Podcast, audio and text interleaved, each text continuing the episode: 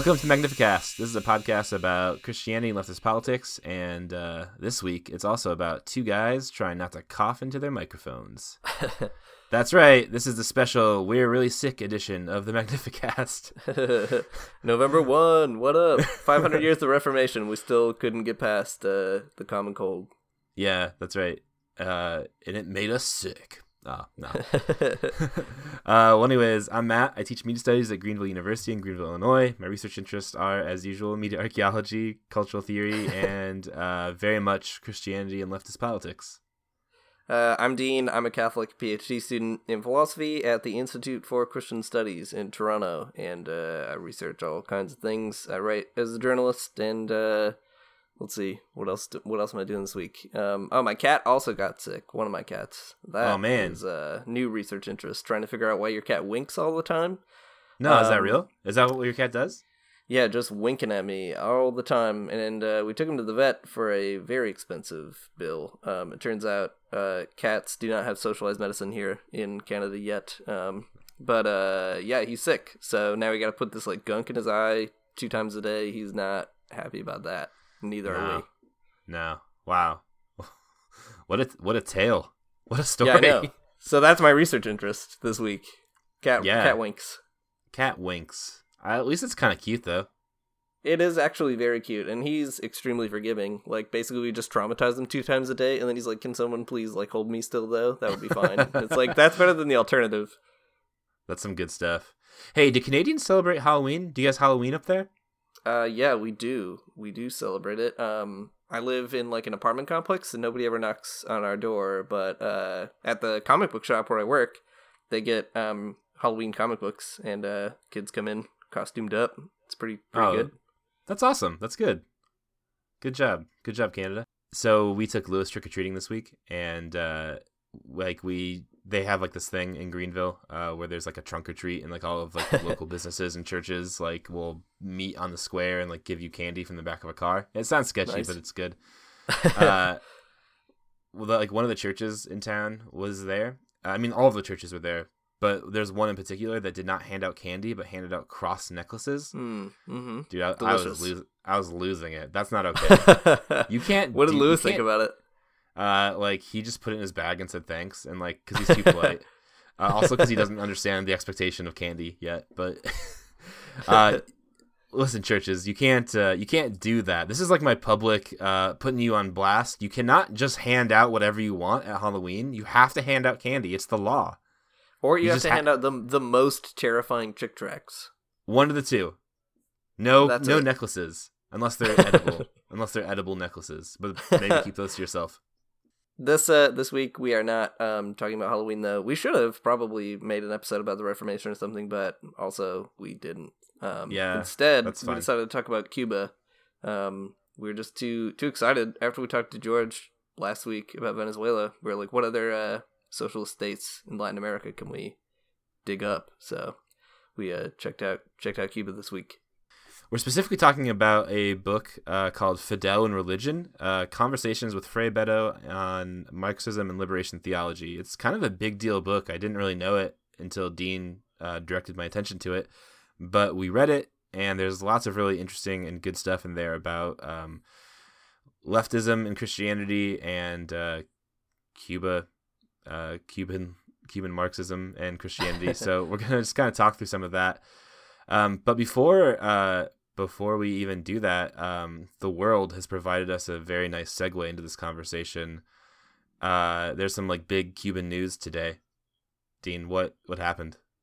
Yeah, so the UN, I don't know if you've heard of it, the United Nations. Um, Oh yeah, turns out they are not uh, not fully united all the time. This is just uh, one more example. So there was a vote today about. Um, we're recording this obviously not on Friday. Everyone, surprise! We uh lift, lifting back the veil here a little bit, but um, today, November first, there was a vote uh, at the UN, and it was about the U.S. Uh, lifting an, an embargo blockade on Cuba that they've had for like over half a century, and it has not been good for Cubans and 191 countries said they should do it at the UN. They should lift that blockade.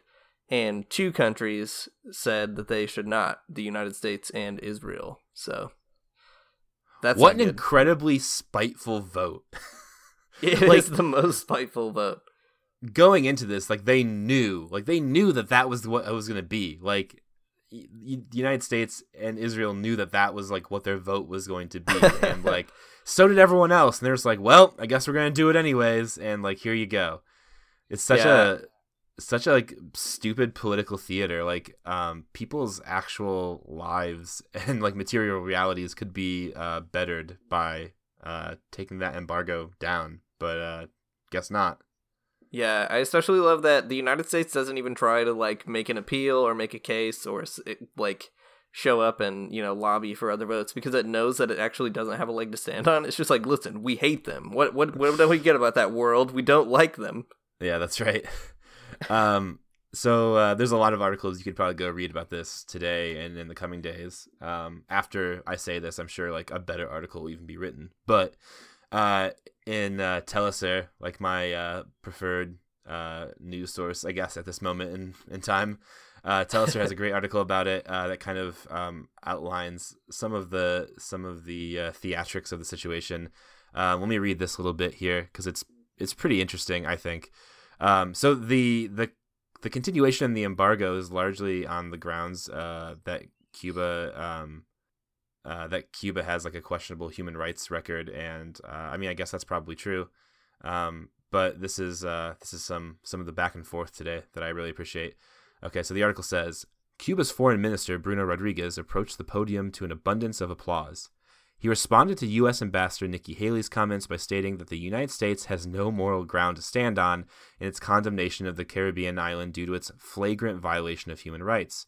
Citing the arrest and deportation of minors and undocumented immigrants, the killing of African Americans by U.S. police, the lack of guarantees for education and health care, and restrictions on union organizing, and the refusal of U.S. companies to sell life saving medical supplies to Cuban healthcare services. All right. So, like, Cuba is, pro- is like a country that's not perfect, um, but they get like villainized in this really intense way.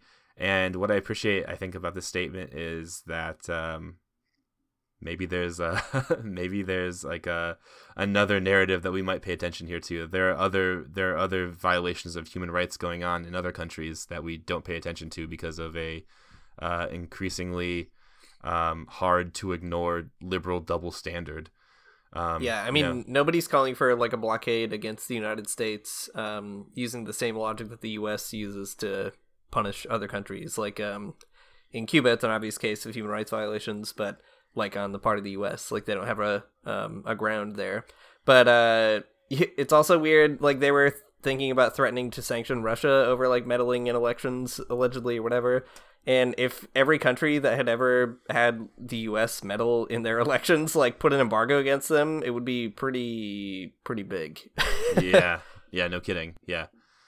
Okay, so Cuba's story isn't exceptional in the grand scheme of uh, Caribbean islands uh, and colonization. Uh, it's pretty comparable to like a lot of other places. Uh, the indigenous people that were occupying the island were colonized by the Spanish in the 15th century. Um, I mean, just kind of like uh, Puerto Rico or um, other other places.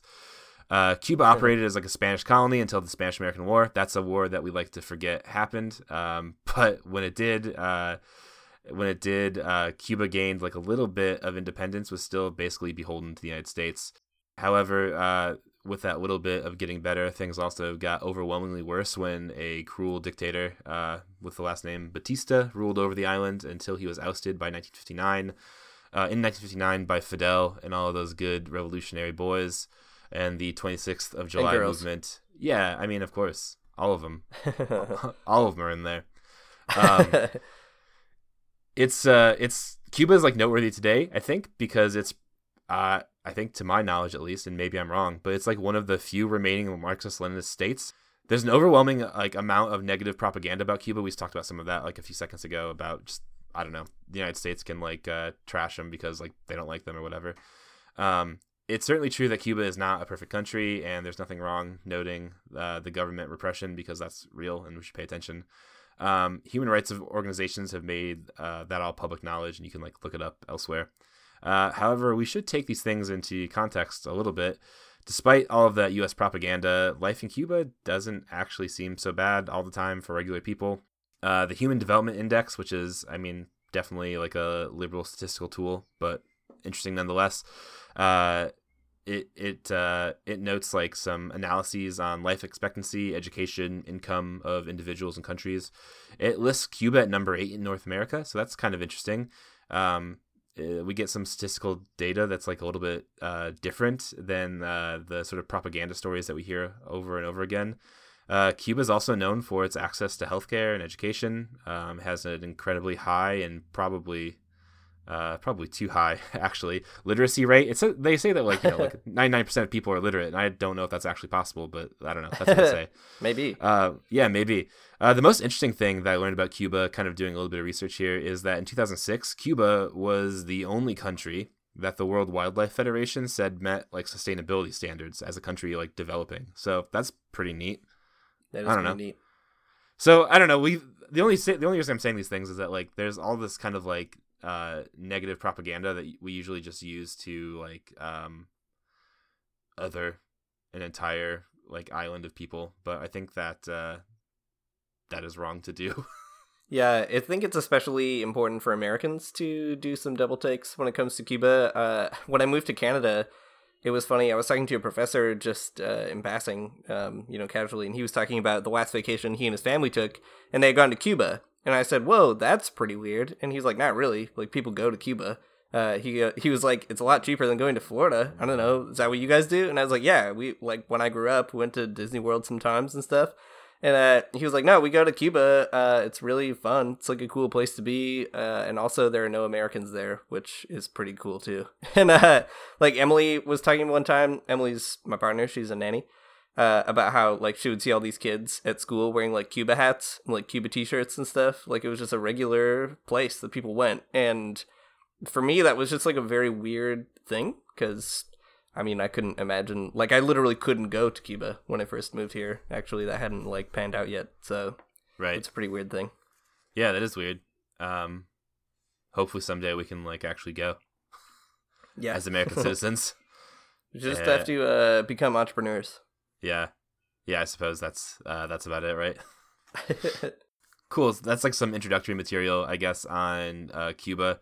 Uh, i don't know. If you are not familiar with cuba as a country you should go check some stuff out. Uh, do some year in research. I think that's worth it. Uh, like dean said it's like important for americans to do that kind of double take because uh, we have a history of getting it wrong and uh, getting it wrong for some pretty divisive political reasons. Um, so check it out. um, but anyways, we're gonna talk about this book uh, called Fidel and Religion. Dean, do you want to talk about why it's important and like interesting? yeah. So, Fidel and Religion is a cool book. It is a an edited transcription of interviews done between Frei Betto, who's a Dominican priest from Brazil, and he is a very amazing person in his own right. He worked with Paulo Freire, who's a radical um, educational theorist, to teach peasants how to read and advocate for themselves, and has done a lot of really interesting work. Um, but he went to Cuba and had these conversations with Fidel. He talks about it in the introduction, like kind of how it all came together.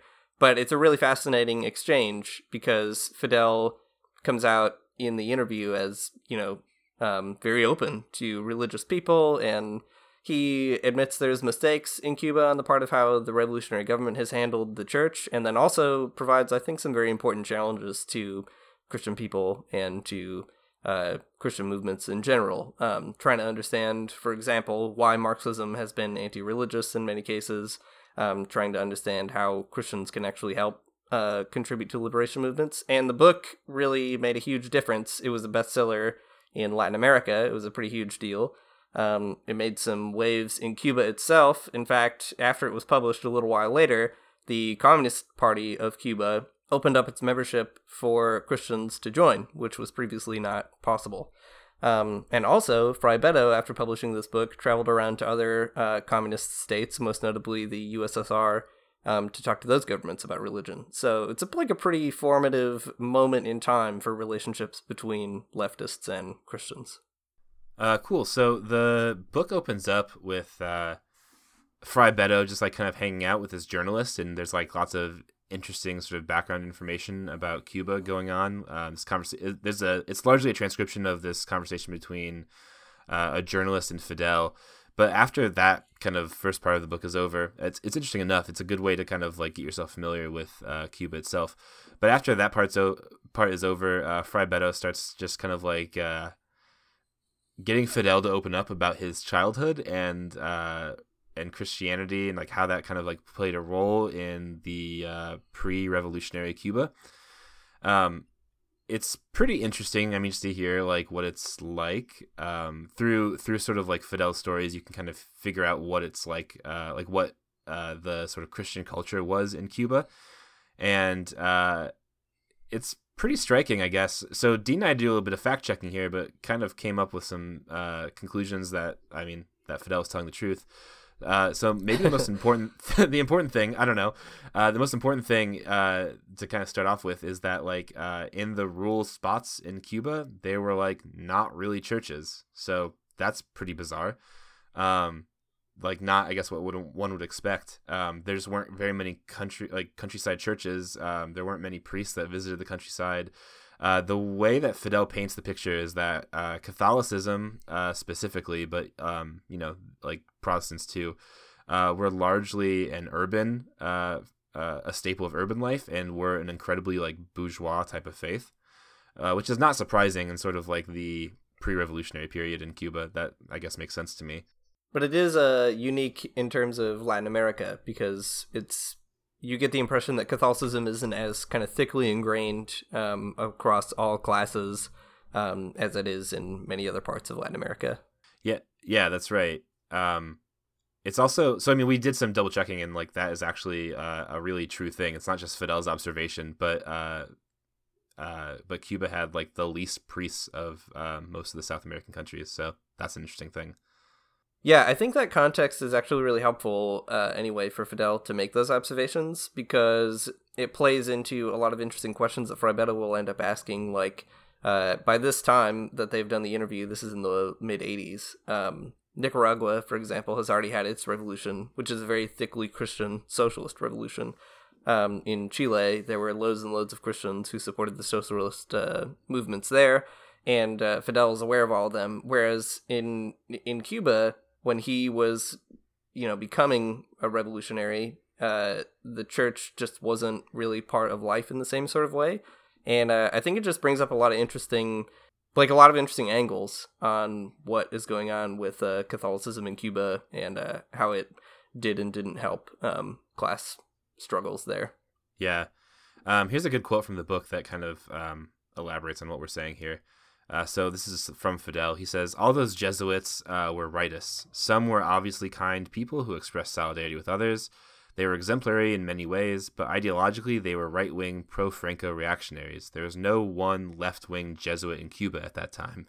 Uh, so it gives you kind of an idea of like the character of Christianity in Cuba uh, pre revolution. Yeah, and those are the Jesuits that educated Fidel. He went to a Jesuit school.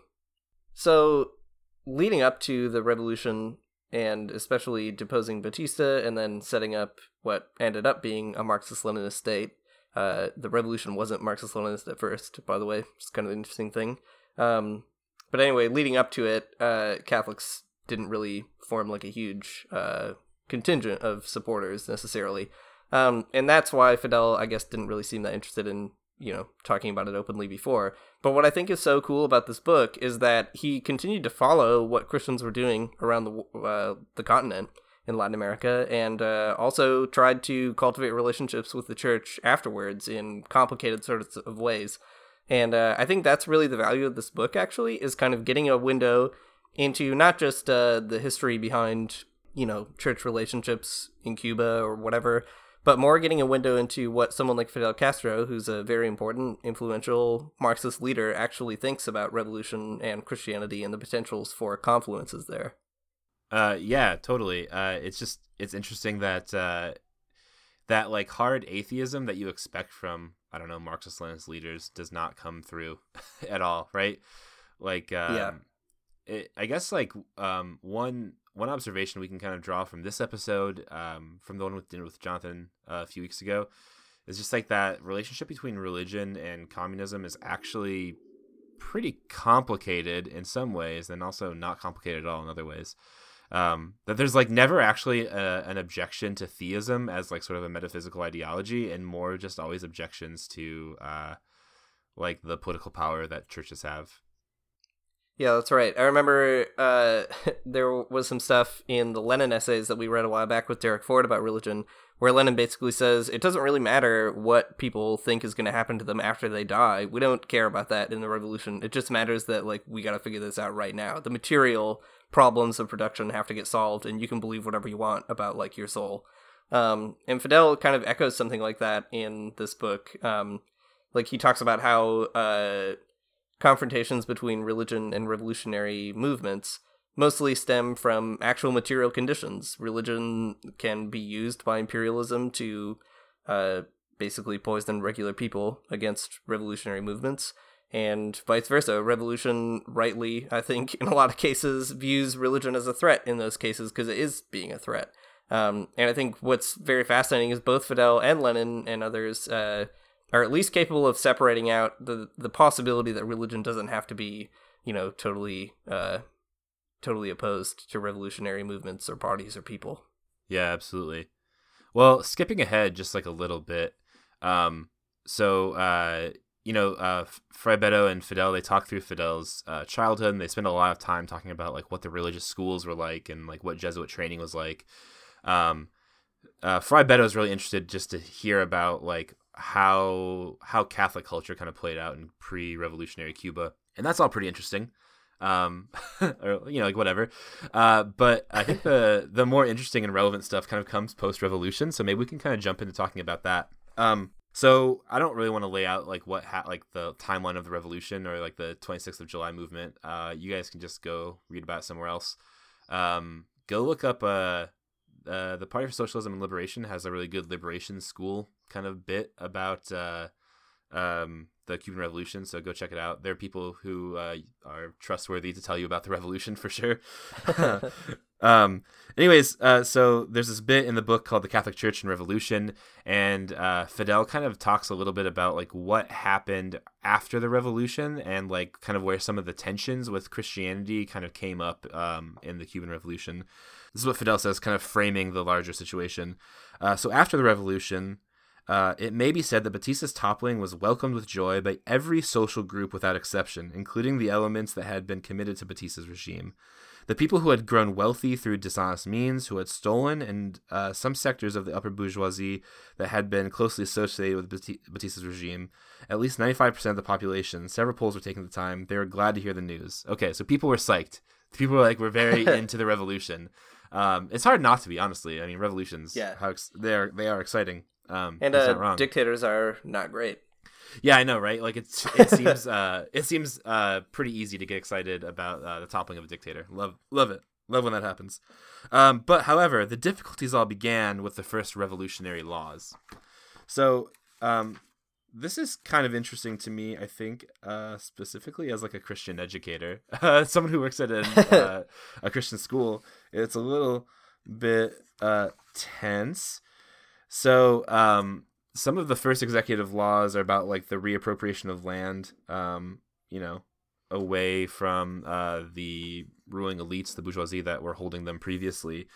Um, but the more troubling part, where things got a little more hairy, even even more hairy than the uh, the reappropriation of property, uh, was with the problem of uh, schools and the problem specifically of Catholic schools. Um, so uh, something that's always been central to uh, Marxist Leninists, I think just leftists in general, is the accessibility and universality of education. That's a super important tenet of like basically every leftist ideology. Um, I mean, even in the manifesto, one of the things that Marx demands in the at the end is like that there should be universal and free education. So it's really no surprise that uh, Fidel and uh, the like newly formed government would take over the schools but they did, uh, and people were not super pleased about that. Um, especially because the schools that they were taking over were like largely private and Catholic schools. Does that sound right, Dean? Yeah, yeah, that's right. So the when uh, the revolutionary government takes over the schools, that's kind of where the conflict begins between the government and the church, and it's kind of interesting. So, I mean, it's like uh, the church doesn't like when it's kind of questioned in terms of its property or power or status in uh, uh, in any kind of given region, and this is definitely something that would upset them. Um, so, to give you a little bit of a hint and kind of window into why um, the churches were mad about the uh, seizing of the schools, uh, Fidel explains it like this. He says religion in Cuba was disseminated, propagated mainly through private schools, that is, schools run by religious orders. The schools I mentioned uh, yesterday, so that's when he was talking about his childhood, um, which were attended by children of the wealthiest families in the country, the members of the old aristocracy, or those who considered themselves aristocrats, the children of the upper middle class, and the part of the middle class in general. So the problem was like that was uh, the schools were sort of like um, not only like the center of like religious power, but also of economic power. Uh, there's lots of hegemony kind of radiating radiating out from the schools there are also not just Catholic schools, there are also Protestant schools. I think there are even some like secular private schools as well. Yeah. But they were all appropriated um, by the revolutionary government. And uh, basically, what Fidel goes on to say is that uh, they didn't seize them because they were religious. They seized them because they were like centers and hotbeds for reactionary thought after the revolution. Right. Um, so Fidel explains it uh, along the lines of like, it's not it's not that they were like Christians that was the problem. The problem was that they were reactionaries, um, and that was the real rub there. Um, I find yeah. that pretty interesting again because it kind of speaks against that narrative that's often pushed of like a staunchly atheist communist party, which I mean it is true that they are atheists, but they're atheists not for like the theological reasons that people care about, but because of political reasons. Yeah, that's right. Um, I think that's also really interesting because you can just imagine Fidel, you know, the day before he was basically talking about how when he was a kid, all of his teachers were Francoists, like they were supporting a Catholic fascist regime. Um, so you can just imagine how that would feed into thinking about what you would do about Catholic education after the revolution. Um, like you just can't expect Francoists to be able to freely educate uh, Francoism in a revolutionary situation. Um, so I think that's kind of an interesting point. Yeah, it's also it's also one that actually makes sense if you think about it. Like in um even in like the liberal liberal like United States, I mean, like we see this type of repression play out all the time. Like um people are like censured and uh fired and like let go for teaching this sort of wrong ideology. I don't know. It shouldn't be surprising that it also happens other places. Yeah, I think that's right. Um, it's not surprising that the state wants to, you know, I guess protect its interests. It's just that some of those states are better than others. Yeah, um, even to prove this whole this whole bit about schools uh, in general and sort of Fidel's take on religion here. Um, this is again from the book, kind of taking another good quote from Fidel. Um, he says it wasn't just the Catholic and Protestant schools; all schools were nationalized, so they weren't targeting religions; they were just targeting schools. Right. Um, so then he goes on to say, though, that um, I'm not, uh, he says, I'm not saying, stating, or suggesting that private schools must necessarily be nationalized if the families that send their children to those schools have no antagonism toward the revolution. Um, but if schools have become hotbeds of counter revolutionary activity, especially when those activities become violent and linked to sabotage bombs and other CIA activities, with the CIA moving around everywhere, um, then they're like then they're problems. It's it's even even more interesting too because he goes on to say that the socialist state could even have schools that charged fees if this were deemed advisable, as long as there were enough free schools for the rest of the children and the free ones weren't worse than the others. So right. there's actually like a really interesting nuance here um, about education uh, in like a Marxist-Leninist state, um, and also religious ed- education too. That like um, private school isn't even necessarily in opposition as long as it's not bad. Right. Right. Yeah. I think it's just it helps to read Fidel's actual thoughts on this because um it's just more complicated than someone being like uh you can just imagine someone kind of repeating a line about well Cuba took away like the the schools, the Catholic schools there and it's like well yeah, but I mean like why should he not have, I guess.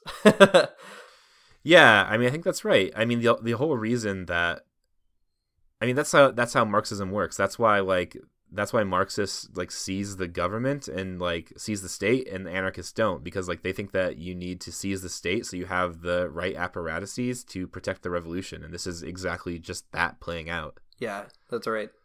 Um, so I want to go on to talk about what Fidel thinks about religion in general in a minute, but before that, uh, I just want to go back to how Fidel explains the opposition between leftist people and thinkers and religion in general. Um, he has a really cool quote later in the book where he says, uh, "This is like kind of a, a paragraphy passage, but it's good, so I'm going to read it." He says, uh, "Analyzing it from a historical perspective, nobody can deny that the church was on the side of the conquerors, oppressors, and exploiters historically.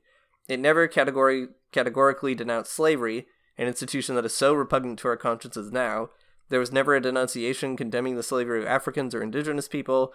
The church never denounced the extermination of the Aboriginal population or any of the other crimes that were committed against those people. The fact that they were robbed of their land, wealth, culture, and even their lives. None of the churches denounced those crimes, and the system lasted for centuries. No wonder the revolutionary ideas that emerged in the struggle against those age old injustices had an anti religious spirit. I think that's just a very good way of summarizing why you would not like religion if uh, you were fighting against injustices, especially before the 20th century. Right. I mean that that reminds me exactly of that episode we did about Herbert McCabe and uh, yeah. I mean what he says too, right? Like like Christians are all about talking about nonviolence and uh, resistance to injustice, but they'll never talk about the uh, the resistance like to injustice uh, or like against capitalism, right? They'll never like they'll never actually realize um, the sort of systemic things going on there that like Christians just sort of okay with. And not only okay with, but in many cases like bulwark. Like in a lot of Yeah. like colonialism and slavery, that was done for Christian reasons by Christian people. Um, I mean, there were in there were exceptions. There were Christians who opposed it, but like by and large, it was Christians who built and you know maintained those uh, brutal structures of oppression. So it makes sense why someone would uh, feel the need to struggle against uh, religious institutions and even belief. I guess. Okay, so on that point, that like sort of dislike um, that revolutionaries, especially in Cuba, had for religion uh, comes out in a, uh, I guess, materialized way.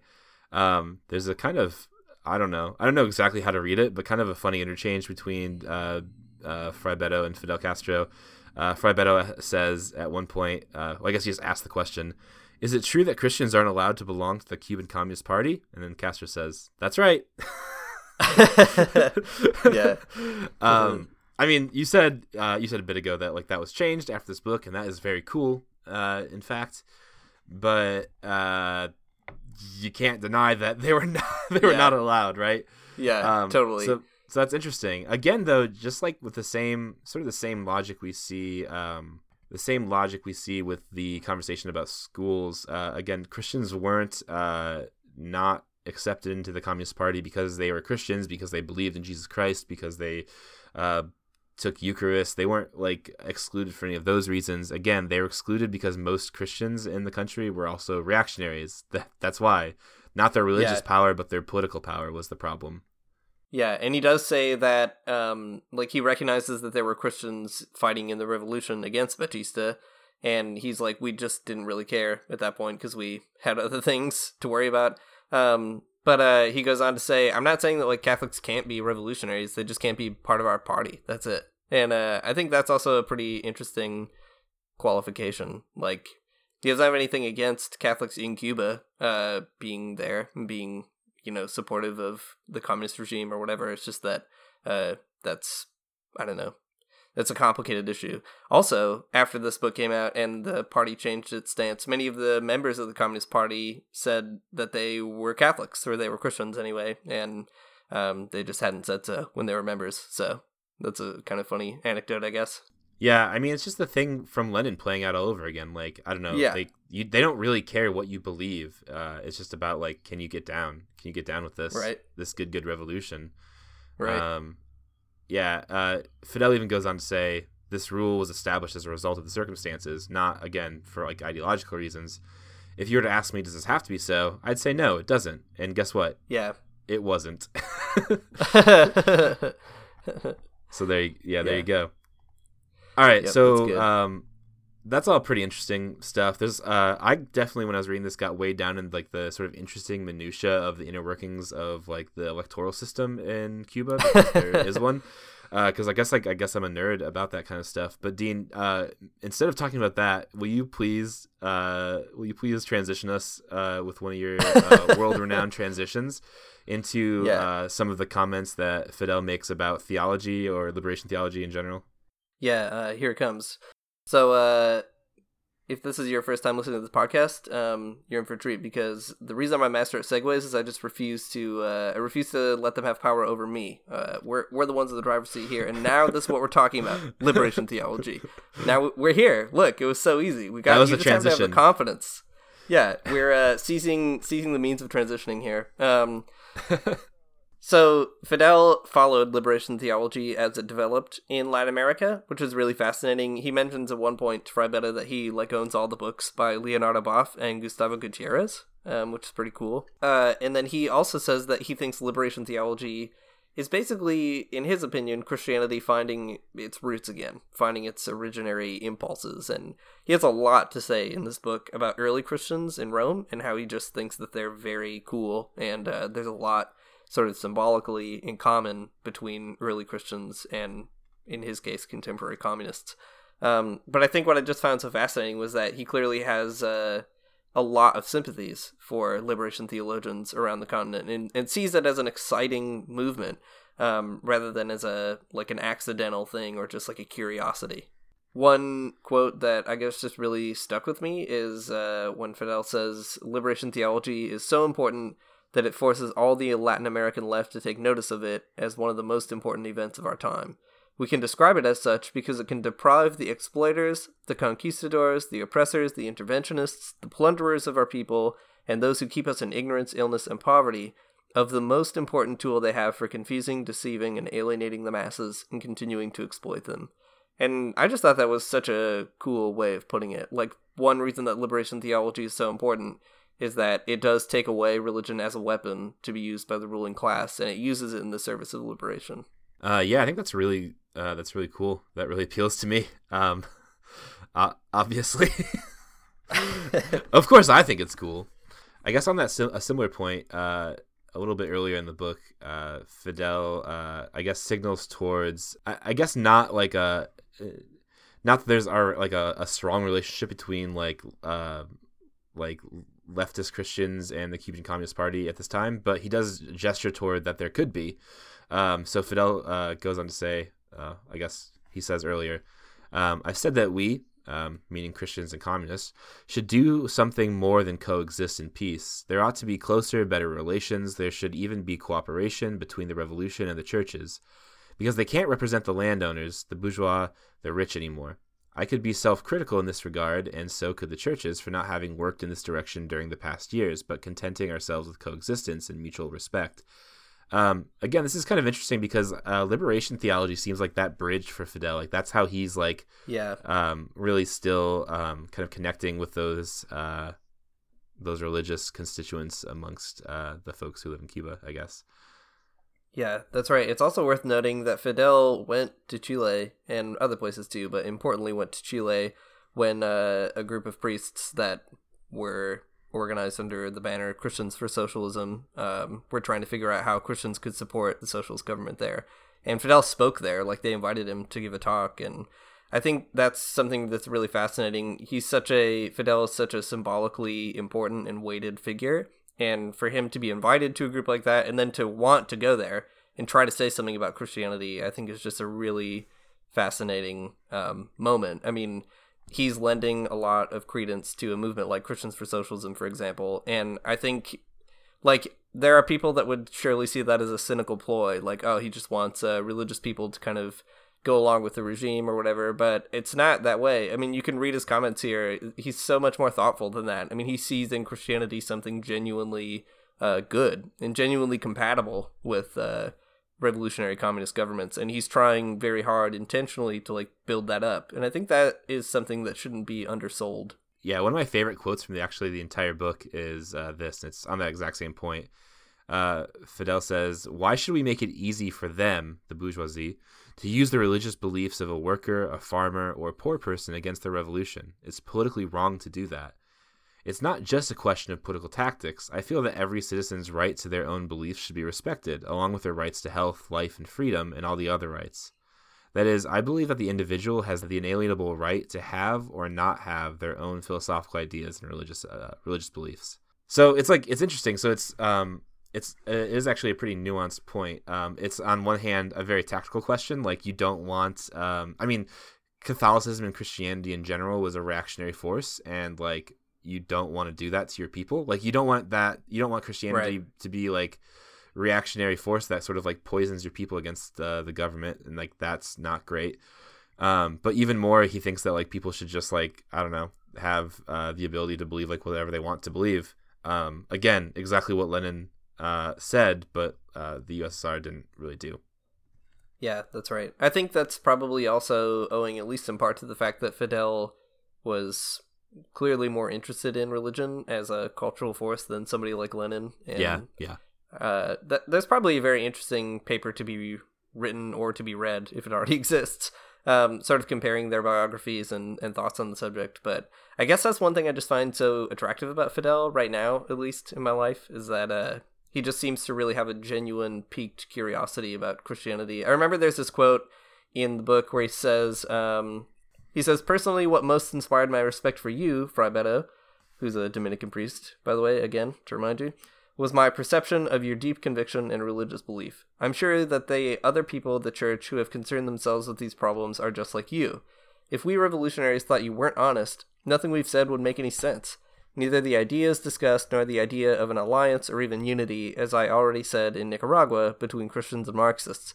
Because a true Marxist wouldn't trust a false Christian, and a true, true Christian wouldn't trust a false Marxist. Only this conviction conviction can be the basis of a solid, lasting relationship. Um, that reminded me a lot about what uh, Dave, the provincial leader of the Communist Party of Canada, said a little while back as well. Um, having been to Nicaragua and visited base communities, like he was saying, you know, when we were sitting around in a room, like talking about real material problems, you were just in a room of other people working on these real material problems. Like you just trusted that you could all kind of come together and solve them. And that seems to be what Fidel's after here as well. yeah. I think that's right. All right, so there's a bunch of really cool stuff I think that Fidel says about how they shouldn't worry about Christians, and that's important. But I thought another really interesting part of this book is kind of uncovering Fidel Castro's own latent theology. Uh, like sometimes Frei Betto has to help him understand what he's saying. Like he'll be like, "Oh, you're saying something that Saint Ambrose said," and Fidel will be like, "Oh, well, that's cool. I'm glad that he said that. You should be proud of that." um, what did what did you make of that, Matt? Like, there's a moment where uh, he talks about like the multiplication of the loaves and fishes as a symbolic parable. He talks about um, that weird wage parable that you mentioned several episodes ago. Um, he talks about the Sermon on the Mount. Um, what what did you think about Fidel's theology as he was like slowly putting it together here? Uh, yeah, I mean, it is clear that Fidel has like a has a theology, and um, it's it's good. It's just interesting to see him sort of translate the uh, sort of like communist formulas into religious language. I guess it's interesting because like it is clearly there in the gospel. Like uh, so many of those like good communist impulses are like are there. Um, and it's interesting to see uh, Fidel kind of unpack them in a really like material way in terms of political economy and like the distribution of you know like um, of property and that kind of stuff. It's it's a good um okay, I don't I don't know exactly what to say about it for Fidel. Like I mean like it's good that he thinks those things. Um I think that it's more valuable though to other Christians um because it reveals a little bit of a way that we can reappropriate the the symbols of like uh Christian community in the gospel. Like Yeah, uh it's cool because like we don't like i don't know especially having like gone to like a a school and teaching at a school that like prizes its christian education and like you know i've like had to do lots of work in um doing like exegesis and stuff like that. Like i've had to write exegesis papers and like think about like what the what the really what the real meaning of this text is and stuff. It's Right. cool just to see someone come along that has like actually no idea and then make a comment on it and then you and then like you go oh yeah that's actually a really good point. Why didn't i ever just read it that way? Um that's right. So it's uh it's a cool way to um to reread those texts and think about them in a pretty drastically different way reappropriate those symbols to mean something that's uh radical again Yeah, and it's interesting too to just see what parables kind of stick out to Fidel. Like, uh, there's the one about multiplying fishes and loaves, and uh, he says, "Yeah, that's exactly what we wanted to do with the revolution in socialism: multiply fishes and loaves. That's what we're trying to do." Um, and he goes on to mention that parable where Jesus talks about this guy who like gives the same wage to uh, three different workers who all worked different um, amounts of time and uh, it's like it seems unfair uh, if you're a capitalist, I guess. Um, but the best part is, I think Fidel rightly says uh, that the reason that Jesus told it was because people probably didn't agree with it. Like they thought that was weird that you should just distribute wages. And it's cool too that he says, I believe that it is precisely a communist formula. That's what he says in the book. Um, it goes beyond what we say in socialism, because in socialism, each should be paid according to his capacity and work, while the communist formula is to give to each according to his needs. And uh, I just appreciate that he's like, well, Jesus actually goes a little bit further than the Cuban Revolution, actually. Yeah, yeah. That is pretty interesting. Uh, also, I mean, when I made that joke a few weeks ago about this exact same parable, I had not read this, so I I like that. Uh, and in this case, at least, uh, sort of on the same same wavelength here. As, yeah, that's uh, right. As Fidel, that's cool. Um, there's another really cool moment in here where Fidel says uh, he's talking about like wealth, and he says a rich man could never give back four times what he'd stolen because everything a rich man has must have been stolen.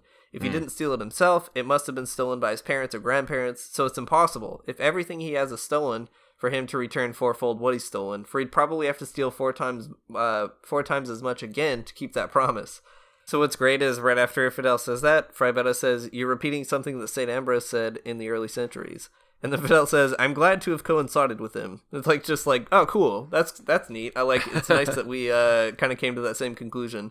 Um, and that's also a kind of logic at work in Christianity that you see among Catholics and Protestants alike that all your excess is actually stolen. It's not. Um, not only is it not legitimately gained, it's like you you stole it. Right. That's the thing that we always talk about with the coats. If you got too many coats in your closet, you're stealing those coats. Yeah. Who said that? Who's that guy? Who's the coats um, guy? John Chrysostom. Oh, I mean, sick. other people say it differently, but that's one. Yeah, but he's like the original coat commentator. the coat guy. Pa- he's patron the, uh, saint of yeah, coats. patron saint of coats. uh, so a little bit later in the book, um, eh, the conversation turns towards some ideas that Christians have a lot of opinions about. Um, the the idea of like loving your neighbor, um, and also uh, the role that hatred plays. Um, and it's a pretty interesting conversation between Betto and Castro. Uh, so Dean, can you can you kind of explain like what uh, that conversation was about? Yeah, uh, it's cool because Frei Betto, I think, really throws this as like a soft pitch for Fidel to like knock it out of the park, and uh, surprise he does. Um, so uh, Frei Betto is basically like, well, hatred's kind of a thing that Christians aren't very comfortable with, um, essentially. And uh, Fidel responds by talking a lot about how hatred is actually very good if you understand it appropriately. Um, so, for example, uh, he says um, Marxism Leninism doesn't cause or preach class hatred. It simply says that classes and class struggle exist and that struggles give rise to hatred. It isn't Marxism Leninism, but the existence of classes and class struggle that causes hatred. What really causes hatred? Human exploitation, oppression, marginalization, and social injustice. Hmm. And I think that is really great. He goes on to say later on I don't think there's any contradiction with Christian teachings because if somebody says, I hate crime, or I hate injustice, abuses, and exploitation, I don't think that would be against Christian teachings. I don't think that denouncing and fighting against crime, injustice, exploitation, abuses, and inequalities among people goes against Christianity or is in contradiction with religion. And I think that's just like a cool way of putting it. Like, well, don't you actually kind of hate some things? And it is a, isn't it important to hate those things such that you can fight against them appropriately? Uh, yeah, that that makes sense. Um, like it reminds me like the conversation about hatred reminds me of so many times i guess in like the old testament uh where um i don't know the prophets are like yelling about whatever and yeah. uh telling you to you know like lo- love god um like love justice and righteousness and like hate evil like that's that's like a actually very christian idea like that you hate right. you hate that thing right. um oh like here uh, this is what i was thinking of i just looked it up in like Amos, hate evil, love good, establish justice in the gate. Uh, perhaps the Lord God of hosts may be gracious to the remnant of Joseph. Okay, so the part about Joseph isn't important, but hate evil, love good. That's like some that's like some good Christian stuff right there. Some from the prophets. Uh, okay, good. Um, man, the that one commentator who said that we don't do exegesis on this show is gonna hate this episode. Um, but it's good. It's about time, right? I mean, like um, sometimes like it's uh, it is definitely the case that like um, especially like liberal Christians get like really bent uh, bent out of shape about the idea of like hate. Like you're not supposed to hate everybody. Like Jesus is like this like really loving character, and that's totally true. Um, but there are things that you should actually abhor. Um, yeah. Actually, Betto says that in response to Fidel. He says, uh, Jesus made some very strong charges against the Pharisees and called Herod a fox. What's more, Jesus tells us we must love our enemies. He doesn't say we mustn't have enemies. And there's no greater love for an oppressor than to prevent him from oppressing another. Yeah. Uh, that's like straight from the Dominican priest's mouth. Yeah, man.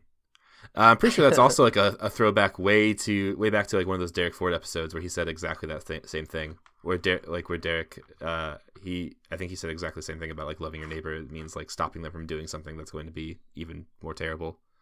Yeah, that's also. I think we talked about that in the context of the Herbert McCabe stuff because McCabe yeah. says that in the class struggle and Christian love essay, which by the way is very good. If you're still like working through the problems with the, I don't know, Christianity and class struggle and violence, like that's that's the one to read. If you can only read one, that's the one. yeah, for real. So overall, this book is like historically important. Um, as we mentioned, I think several times throughout this episode, that there's like a lot going on here that's like kind of a first. Like it's the first time uh, um, a Dominican priest ever talked to like a uh, Marxist-Leninist head of state for sure. Um, that's interesting. Uh, anyways, so um, it's historically important conversation eh, because it like builds it builds that bridge between like world powers between like the Soviet bloc and um, you know uh, the uh, the more capitalist countries. However, like I wonder what we can still say about the importance of this conversation. Like if it's still more than just a historical conversation, if it's like something we can actually do something with, because like the Soviet bloc is dissolved. Like we don't need like these these bridges between like the um, the capitalists and the communists, the and, and so on, like are less important than they maybe were at the height of the Cold War. Um, so I wonder like what kind of role this book plays for us now like how can we use it? How can this help us think through uh christian leftism? I don't know. Is it still important uh, as something more than just a historical book?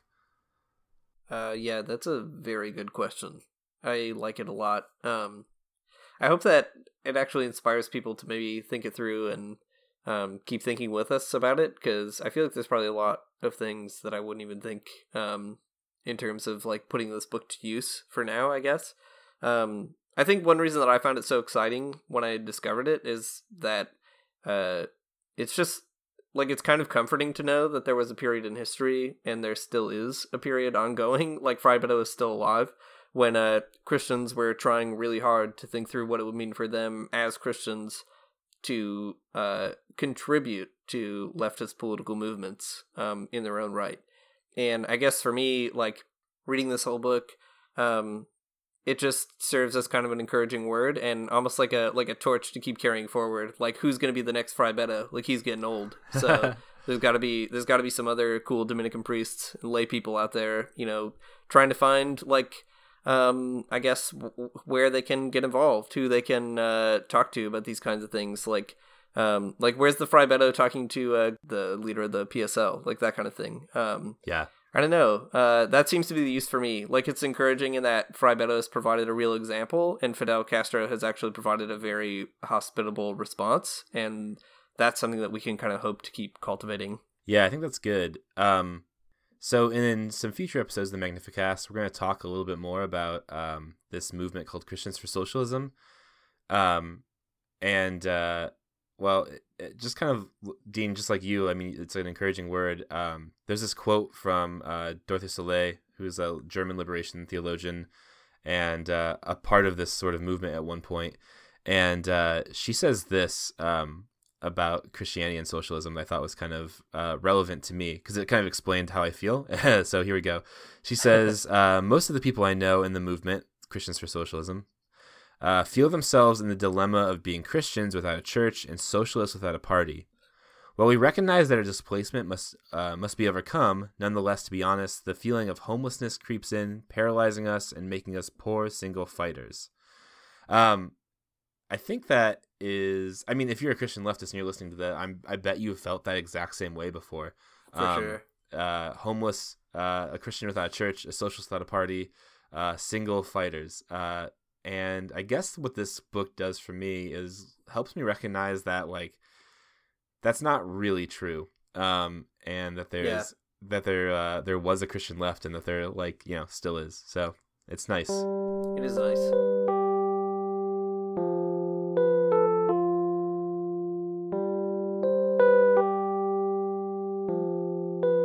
Thanks for listening to Magnificast. Uh, make sure that you uh, follow us on Twitter, like us on iTunes. If you feel uh, moved by uh, the specter of communism or whatever, uh, you can give us a little bit of money on Patreon and help support getting this show made. Um, we'd really appreciate that. Okay, uh, thanks for listening.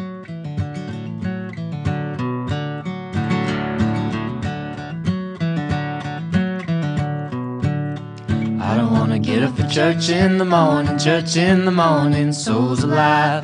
Heaven come to earth and there won't be no church. We'll meet down by the riverside.